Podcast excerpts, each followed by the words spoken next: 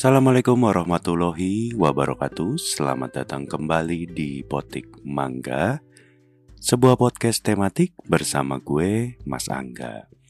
Apa kabar lo yang lagi dengerin? Semoga dalam keadaan sehat walafiat. Amin ya robbal alamin. Um, Para pemetik mangga sekalian Pada hari ini 3 Oktober 2017 lima tahun yang lalu di Los Angeles, negara bagian California, Amerika Serikat, Anna Delphi alias Anna Sorokin ditahan oleh polisi dengan dugaan pasal penipuan.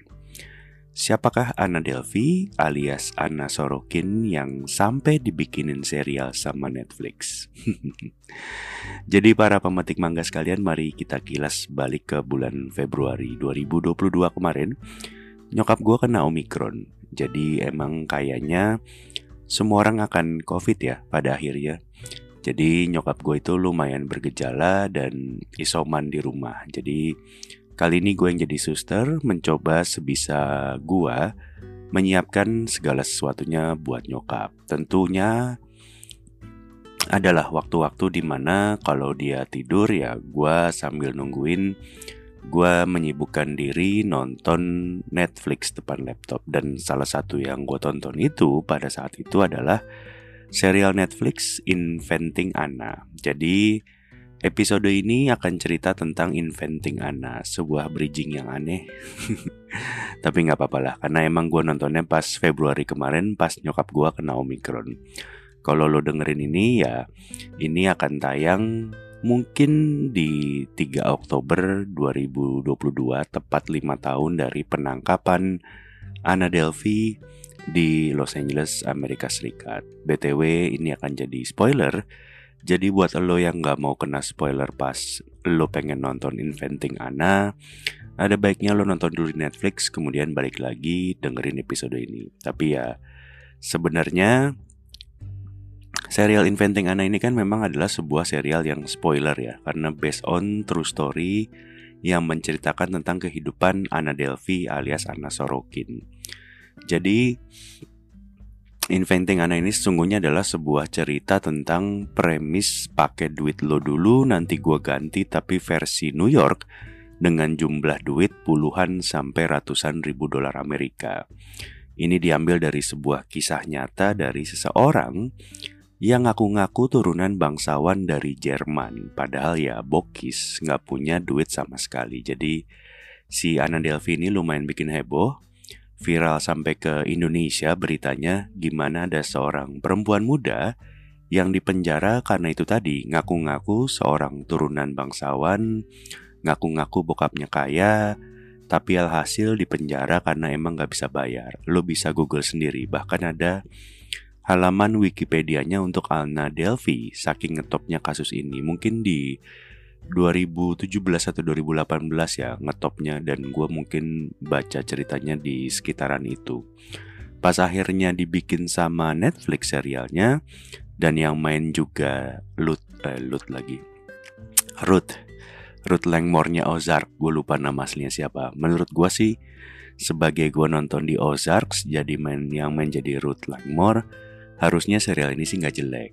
Dan sejujurnya gue nggak niat-niat amat nonton ini karena nggak masuk dalam serial yang pengen gue tonton. Karena kadang emang malesnya nonton serial itu, kadang menurut gue di awal itu suka lambat, baru seru di tengah. Udah gitu kadang nonton serial itu butuh komitmen karena biasanya endingnya gantung. Terus kita lanjut ke season 2 atau season berikutnya nggak tahu lagi tayangnya kapan. Belum lagi celakanya kadang ada beberapa serial yang di cancel season berikutnya dengan berbagai alasan. Walaupun ya kita semua tentu tahu alasan utamanya sih kalau sebuah serial di cancel itu biasanya duit.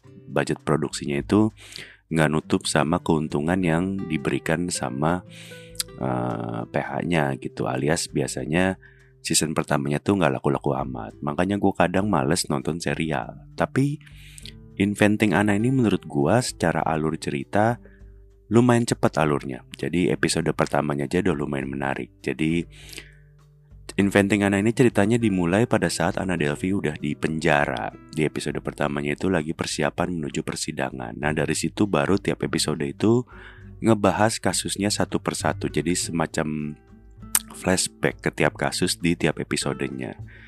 Dan Inventing Anna ini kerennya menurut gue diambil dari sudut pandang seorang wartawan. Jadi jalur cerita atau narator utama di serial ini adalah tokoh si wartawan itu, wartawan majalah ya ceritanya. Jadi dia lagi bikin semacam reportase investasi tentang uh, apa nama investigasi kok investasi sih barusan gue ngomongnya. barusan gue mikir kayak ada yang salah dari kalimat gue barusan. Intinya ada seorang wartawan majalah lagi lagi semacam membuat reportase investigasi tentang kasus Anna Delphi dia ini sempat dilarang sama editor sama pemretnya di ceritanya karena dianggap beritanya tuh nggak ngejual mungkin kalah sama berita perceraian selebriti berita perselingkuhan selebriti biasanya kan yang ngejual berita-berita kayak gitu. Nah karena diceritain dari sudut pandang wartawan makanya gue ngerasa inventing Ana ini tidak menyudutkan Ana Delphi ke satu pihak doang gitu. Jadi serial ini menceritakan dari kedua belah pihak. Baik Ana Delphi maupun para korban dan tentunya teman-temannya si Ana Delphi gitu. Karena kita semua tahu dalam sebuah hal pasti akan ada dua sisi cerita gitu. Dan menurut gua sih di sini cukup imbang gitu. Si wartawan ini nama tokohnya di sini kalau nggak salah Vivian Kent. Nah nama majalahnya Manhattan Magazine atau apa gitu. Intinya sih eh, nama-nama tokohnya agak fiksi di sini gitu. Jadi memang um, yang bikin serial itu rumah produksi namanya Sonda siapa gitu nama bosnya gitu. Emang bikin serial ini berdasarkan tulisan si wartawan itu dan tulisan si wartawan itu sih yang bikin heboh pemberitaan sehingga jadi viral di zaman itu gitu.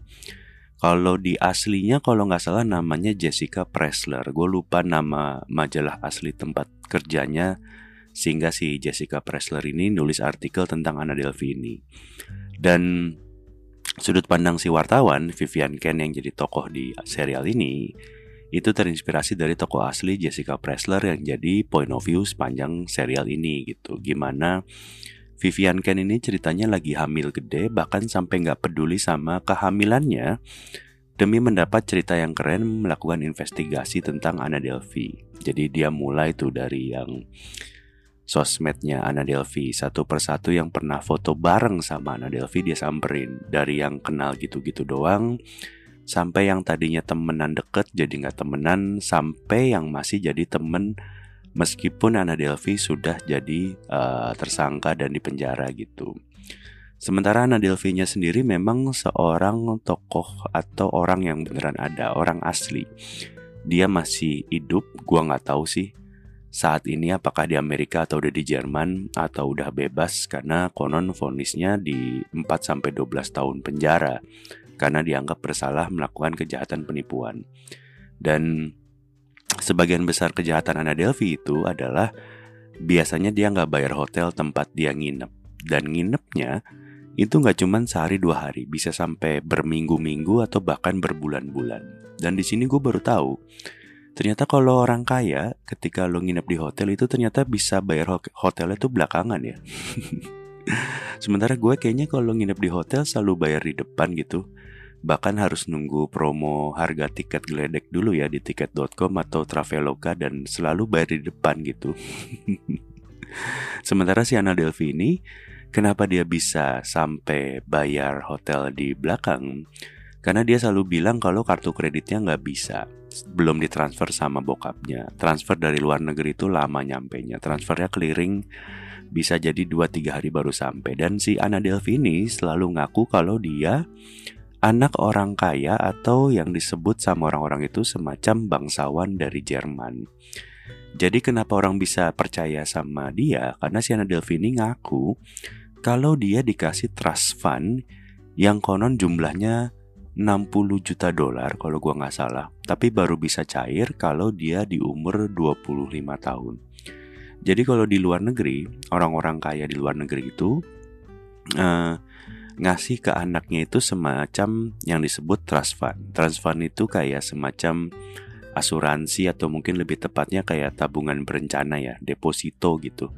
Dikasih sama orang tuanya untuk si anaknya dan dalam hal ini dari bokapnya ceritanya buat si Ana Delvi pada saat umur 25 tahun. Karena sebenarnya uh, trust fund itu bisa buat siapa aja dan dari siapa aja sih. Tapi misalnya orang orang-orang tua kaya atau bahkan orang-orang tua yang biasa-biasa aja pun di luar sana semacam nyiapin trust fund buat si anak yang biasanya bisa dicairin antara sebagian atau semua pada saat anaknya sudah dewasa. Ya minimal umur 18 tahun baru bisa dicairin. Dan duitnya buat apaan? Ya terserah sebenarnya sih. Dari si orang tuanya itu biasanya sih ya buat kuliah, buat usaha, buat apa pun itulah.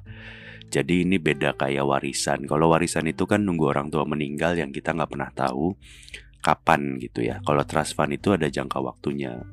Nah si Ana Delvi ini selalu ngaku kalau bokapnya itu baru ngasih dia duit di umur 25 tahun baru bisa dia cair. Makanya sekarang dia nggak punya duit. Um, lo mungkin kan nggak percaya ya kalau misalnya gue ngomong gitu kalau misalnya gue ada duit nih dari bokap gitu ya karena ya Tentu lu gak percaya karena penampilan gue yang gembel, gaya gue yang minimalis, cenderung tragis gitu ya. Maksud gue gini, gue kan gak ada potongan orang kaya ya. Kalau gue bilang gue punya trust fund dari bokap gue pasti gak banyak yang percaya gitu. Tapi diceritakan ini ya Ana Delvi di aslinya maupun di serial ini Ana Delvi itu yang pertama dia memang cerdas menurut gue punya percaya diri yang cenderung berlebihan menurut gue gitu. Tapi apa pun itu soft skillnya dia yang cerdas dan punya percaya diri gitu ya. Dia bisa masuk ke circle para orang kaya, sosialita, anak-anak para orang kaya di New York gitu. Dengan modal cuman bacot, ngibul dan tentunya penampilan yang meyakinkan gitu. Makanya lingkungannya adalah orang-orang kaya di mana kalau dia gabung di sebuah party atau di klub gitu, dia tuh nggak pernah bayar gitu. Tapi itu juga yang menurut gue bikin Ana Delvi um, di sisi lain tuh menurut gue gobloknya minta ampun gitu ya. Kalau di circle yang orang-orang kaya dia bisa tuh uh, hidup party dinner di restoran mahal dibayarin gitu. Tapi gobloknya dia menurut gue ada beberapa. Menurut gue pertama uh, buat gue uh, menurut gue gini. Buat orang yang kelihatannya pinter, bisa bohong sana sini dan punya strategi yang keren gitu ya Kok gue ngerasa dia bisa-bisanya nggak baca syarat-syarat lengkap untuk mendapatkan pinjaman dari bank.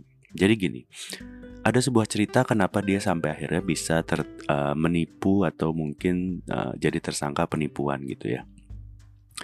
Ana Delvi itu seolah-olah pengen hidup mandiri, nggak hidup dari duit bapaknya. Ceritanya, padahal dia nggak punya duit sama sekali.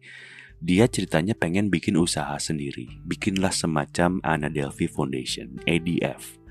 Ini juga gue rada nggak paham gitu ya, kenapa bikinnya yayasan, kenapa bikinnya foundation. Karena setahu gue, di mana-mana yang namanya foundation itu biasanya setahu gue non profit gitu. Kok kayaknya di sini sebuah yayasan bisa um, menjual barang seni, bisa bikin semacam klub eksekutif gitu. Kayaknya di sini foundation tuh bisa ada untungnya gitu.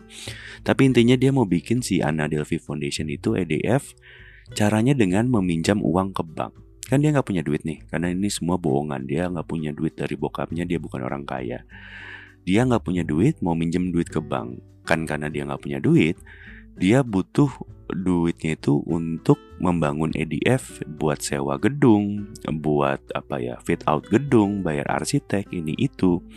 Nah, si Ana Delvini menyusun sebuah strategi gimana caranya pinjaman itu cair. Dia pansos sana sini buat naikin kredibilitas dari yang mungkin orangnya ogah kerja bareng jadi siap bantuin gitu. Sampai ada yang namanya Alan Reed kalau gue nggak salah. Dia ini seorang pengacara yang super duper mahal dia siap bantuin Ana Delphi sampai keliling buat ketemu sama calon-calon investor semacam menjamin dan meyakinkan orang-orang itu kalau si Ana Delphi ini beneran apa ya legit lah beneran orang kaya gitu ya uh, si Alan Reed ini juga bukan nama asli ya. Kayaknya sama kayak si wartawan tadi ini based on real person tapi namanya beda gitu ya.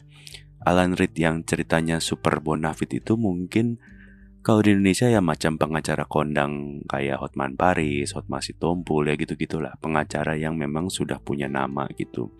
Jadi um, si Alan Reed ini ceritanya kalau misalnya ada orang yang mau cari investor, kemudian dibawa keliling sama dia, dikenalin sama link-linknya dia yang juga orang penting. Jadi ya ketika lo diperkenalkan sama orang yang lo anggap penting, pasti orang itu akan percaya gitu. Lo akan percaya kalau memang orang yang dikenalkan ke lo ya orang-orang yang hebat gitu.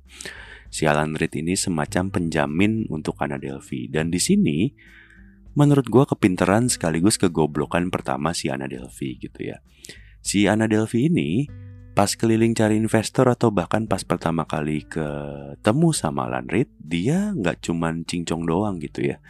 Dia bikin presentasi, dia bikin pitch deck, dia bikin business plan, dia bikin FS, feasibility study gitu. Intinya si Ana Delvi ini nggak cuma ngemeng, tapi ada angka dan proyeksi hitung-hitungan ke depannya. Makanya orang-orang pada percaya gitu. Si Ana Delvi ini kan dia nyari duit nggak cuma sejuta dua juta gitu, dia nyari pinjaman 40 juta dolar. Artinya Pinjaman ini udah nyaris dapat karena dia sebegitu pinternya dan meyakinkan semua orang kalau dia bisa membuat sebuah bisnis yang hebat gitu. Sampai ada bank atau apalah mungkin perusahaan investment gitu ya yang siap nyariin duit ke Ana Delphi gitu. Dan di sini menurut gue kegoblokan Ana Delphi gitu. Gobloknya gimana? Supaya duitnya cair karena udah di approve. Intinya tahap terakhir adalah final check semua dokumen yang disubmit sama Ana. Final check ini salah satunya tentu ngecek ke negara asalnya Ana Delphi ke Jerman, ke bank tempat rekening trust fund si Ana, sekaligus ngomong ke bapaknya Ana gitu. Hari ini kalau misalnya itu semua terjadi, maka duitnya cair. Karena buat bank minjemin 40 juta dolar ke orang yang punya duit 60 juta dolar pada saat umurnya 25 tahun, itu kan sebenarnya uh, hitung-hitungan yang mudah ya alias dia pasti si bank akan menganggap dia akan sanggup membayar utangnya, kurang lebihnya seperti itu. Nah di sini gue nggak tahu apakah Ana Delphi itu goblok atau naif gitu. Masa dia nggak tahu soal tahapan ini? Masa dia akan menyangka duitnya akan cair tanpa orang bank itu ngecek ke Jerman gitu kan pastinya udah dijelasin juga gitu gue yakin sama si Alan Reed udah dijelasin pada saat memajukan pinjaman gitu Masa lo bisa bikin presentasi dan proyeksi bisnis tapi lo nggak tahu tahapan-tahapan pinjam duitnya? Menurut gue di sini agak blow on dan nggak nyambung gitu. Kedua, yang menurut gue uh, anehnya si Ana Delvi sebagai personal gitu ya, dia tuh ngerasa kalau di depan karyawan hotel atau pelayan atau orang-orang yang statusnya dianggap di bawah dia, dia tuh sok-sokan jadi orang kaya, macam anak-anak orang kaya itu ngetip di hotel tuh kalau orang apa ya ngetip mungkin di 5 dolar, 1 dolar mungkin bahkan dia itu ngetipnya di 100 dolar. Maksud gua ngetip kok 100 dolar gitu ya.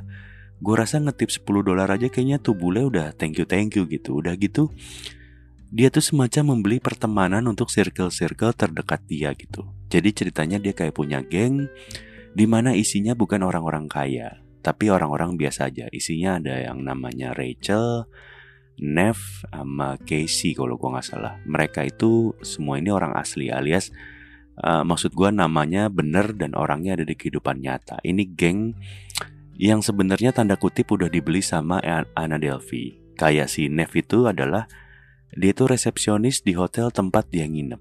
Sering dikasih tip akhirnya diajakin buat apa ya uh, nemenin ngobrol, nemenin curhat gitu. Sementara Casey itu dia itu semacam personal trainer atau PT yang dibayar sama Anna Delphi untuk private session gengnya dia. Sama terakhir adalah Rachel. Rachel ini adalah karyawan apa ya? Gue lupa kantornya lagi. Intinya dia karyawan yang akhirnya yang bisa memenjarakan Anna Delphi di tanggal 3 Oktober 2017 itu tadi karena si Rachel lah yang akhirnya melaporkan Anna Delphi ke polisi. Kenapa si Rachel sampai dilaporin eh sorry kenapa si Anna Delphi sampai dilaporin sama Rachel ke polisi? Karena ceritanya gini, suatu hari Anna Delphi itu stres. stres lah nggak punya duit duitnya bohong gitu dan butuh healing kayaknya staycation lah mereka bukan di Oyo bukan di Retors tentunya si Ana Delvi sama gengnya ini uh, liburannya ke Maroko di sebuah resort yang paling bagus dan paling mahal di Maroko dan tentunya kelakuan Ana Delvi sama seperti di Amerika gitu ya nggak megang duit Alasannya masih sama, kartu kredit gue kok nggak bisa, nunggu transfer dari bokap masih lama, soalnya transfer luar negeri. Nah di Maroko kebetulan cara-cara yang dilakukan Ana Delvini nggak mempan. Dia uh, apa namanya uh, hotelnya minta ada semacam pembayaran di depan, kurang lebihnya kayak gitu. Jadi alasan-alasan yang tadi tuh gitu terus hotelnya ngamuk gitu. Kemudian bikin Rachel karena dia temannya dan dia menganggap Ana Delvini beneran orang kaya ya dia inisiatif sebagai teman yang baik. Ya udah sini pakai kartu gue dulu. Toh kan belum digesek dan belum di charge juga. Jadi intinya bank ini cuman pengen ada kartu kredit yang bener buat jaminan. Gak bakal gue cas kalau memang duit lo beneran dateng. Ya banknya eh banknya hotelnya cuman pengen sebuah kredit kartu kredit. Nanti kalau duitnya Ana Delvi masuk kartunya dibalikin. Kurang lebihnya kayak gitu. Si Rachel ini percaya-percaya aja gitu ya. Kalau lo mungkin mikir kok Rachel bisa senaif itu mau ngasih kartu kredit dia dan gak cuman kartu kredit yang dikasih ternyata dia ngasih kartu kredit kantornya dia yang kebetulan dia pegang buat jaminan sementara ke hotel. Padahal Ana Delvi itu seorang penipu. Ya kalau lo di posisi Rachel buat Rachel dan satu geng itu di mata mereka itu Anna Delphi itu nggak nipu. Atau paling nggak sampai detik itu mereka nggak tahu kalau Anna Delphi itu seorang penipu gitu. Gini gini lu pasti pernah dong disuap Bleh. Lu pasti pernah di sebuah situasi di mana temen lu nggak bawa duit cash dan lu yang bayarin duluan atau nanti dia ganti transfer gitu atau lu pasti pernah dong minjemin duit ke temen lu gitu alasan lu minjemin duit ke temen lu apa atau alasan lo mau bayarin duluan itu apa? Yang paling utama sih karena lo pasti yakin kalau duit lo akan diganti gitu. Karena menurut lo dia bakalan balikin. Oke okay lah kalau duit apa 10 ribu, 20 ribu rupiah bayar di warteg mungkin lo cengli dan cincai. Nah si Rachel ini kebetulan bayarin sebuah tagihan yang angkanya 60 ribu dolar Amerika buat nalangin liburan di Maroko. Si Rachel itu pasti mikirnya ini orang orang kaya cuman lagi kesulitan pembayaran gitu dan si Rachel pasti mikirnya balik dong duitnya karena anak orang kaya gitu gini coba lo bayangin lo suatu hari di warteg gitu ya atau di rumah makan Padang lah tiba-tiba di meja sebelah lo misalnya ada siapa? Misalnya Sandiaga Uno atau misalnya Erick Thohir gitu atau jangan pejabat lah misalnya sebelah lo ada Raffi Ahmad gitu misalnya.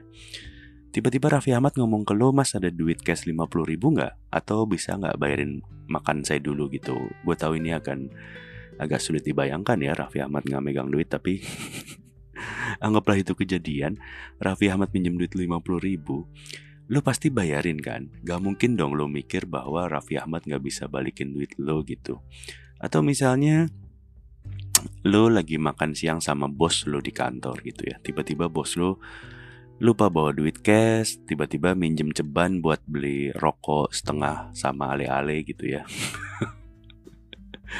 ya masa iya sih bos lu nggak lu pinjemin gitu? Pasti lu kan mikirnya duit lu akan balik lah. Kan dia bos lu gajinya pasti lebih gede. Ya gitu juga menurut gua yang ada di pikiran si Rachel gitu. Masa iya Ana Delvi orang kaya nggak bisa balikin duit gua gitu? Tapi ya gitu berbulan-bulan tiap hari di WA, di SMS nggak balikin duitnya, padahal di IG posting lagi liburan lagi gitu. Sampai akhirnya si Rachel ini lapor polisi dan ditangkap. Kalau bicara tuduhan Anna Delphi sampai akhirnya dia di penjara sih sebenarnya banyak aslinya. Jadi selain si Rachel yang kebetulan berhasil ngebawa dia ke penjara, memang ada beberapa hotel yang menuntut Anna Delphi karena nggak bayar hotelnya. Terus ada bank yang tadi gitu, bank uh, bukan bank yang tadi sorry ada bank yang uh, kalau bank yang tadi kan nggak sempet cair tuh duitnya ini ada bank yang satu di mana um, Ana ini kan uh, tadi gue bilang cari investor ke beberapa pihak. Ada bank yang siap cairin 40 juta dolar. Tinggal verifikasi terakhir itu. Tapi juga bank yang ngasih 40 juta dolar itu semacam ngasih uh, apa ya? Gue lupa sih nama persisnya. Tapi intinya si bank itu kayak udah semacam ngasih 200 ribu dolar gitu kalau gue nggak salah. Sama si Ana semacam ya um, ya duit duit apa ya? Gue juga nggak tahu sih nama persisnya. Tapi intinya sebelum yang pinjaman beneran itu cair si bank itu sempet ngasih um, semacam 200 ribu dolar buat si Ana. Ya duitnya jadi party jadi hotel lah kurang lebihnya. Buat gua sih dari cerita ini semua ya yang paling gua nggak ngerti adalah kalau emang ada orang ngaku kaya menurut gua orang itu pasti bisa di Google. At least kalau emang dia misalnya ngaku anaknya siapa itu menurut gue bisa dicek di Google Masa iya sih satu New York nggak ada yang Google bapaknya Ana Delphi siapa gitu ya. Kecuali bapaknya mafia atau bos penjahat yang kayaknya dari uh, bisnis yang ilegal Harusnya kan semua itu bisa di search ya Apalagi kalau pengusaha kaya gitu. Ya gue tahu emang banyak pengusaha atau orang kaya yang mungkin nggak bisa di Google Tapi harusnya kalau segitu kayanya setidaknya bisa di search gitu BTW di sini juga diceritain kalau apa namanya bapak ibunya Ana Delvi yang asli konon ya yang kandung itu yang bukan di Karang-Karang itu memang aslinya orang biasa. Bapaknya orang Rusia tapi pindah ke Jerman pas anak kecil.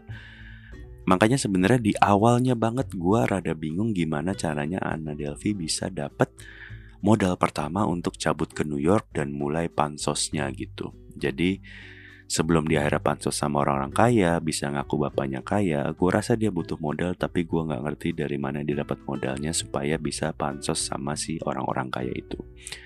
Yang jelas buat lo yang belum nonton, um, Inventing Ana ini ceritanya menarik dan menurut gue sih seru kalau ditonton. Satu-satunya yang menurut gue mengganggu sepanjang serial memang gua secara theater of mind masih belum bisa memisahkan Ruth Langmore sama Anna Delphi gitu ya. Jadi habis gua nonton Ozark, habis itu gua nonton Inventing Anna, gue masih menganggap si Ruth Langmore adalah uh, Anna Delphi gitu. Makanya gue ngerasa pas gue denger Anna Delphi ngomong kalau marah-marah gue masih ngeliat itu Ruth Langmore gitu ya uh, mungkin secara aksennya masih kurang Rusia masih kayak aksen Cowboy Selatan gitulah tapi selebihnya menurut gue sih nggak masalah apalagi buat lo yang nonton Ozark.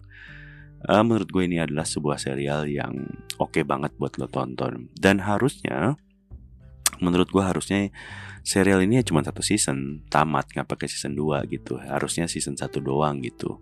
Jadi memang karena cerita tentang Anna Delphi, kecuali suatu hari Anna Delphi melakukan hal yang aneh-aneh lagi sehingga bisa dijadikan sebuah serial di Netflix, harusnya serial ini tamat di satu season doang gitu.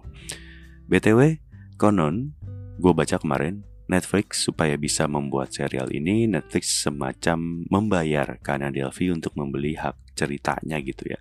Kalau gue nggak salah sekitar uh, eh, 300 apa 500 ribu dolar kalau gue nggak salah. Duitnya ya jelas buat dipakai melunasi hutang-hutang yang tadi Ana Delphi masih uh, terlilit ya kurang lebihnya um, sebagai penutup pesan moral dari sebuah serial Inventing Anna menurut gue pertama kalau ada yang ngaku anak orang kaya kayaknya bisa lo google aja ya beneran kaya atau enggak kalau misalnya lo pikir sosial medianya menipu, di Instagramnya terlihat kaya, kalau dia memang benar orang kaya, keluarganya jelas kaya, pengusaha kaya, punya perusahaan yang benar-benar bonafit, itu bisa di Google kok harusnya seperti itu.